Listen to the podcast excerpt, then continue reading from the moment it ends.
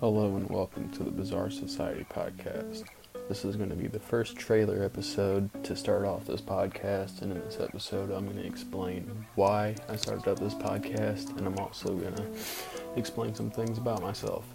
So, to start off, my name's Dom. I'm 17, about to turn 18. Um, pretty unbiased when it comes to political stuff.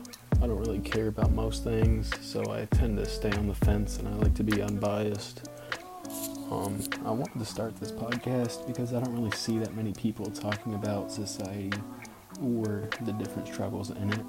So I kind of want to go through different news articles that pop up throughout the days and talk about them and discuss them and see what kind of different opinions my friends have on them.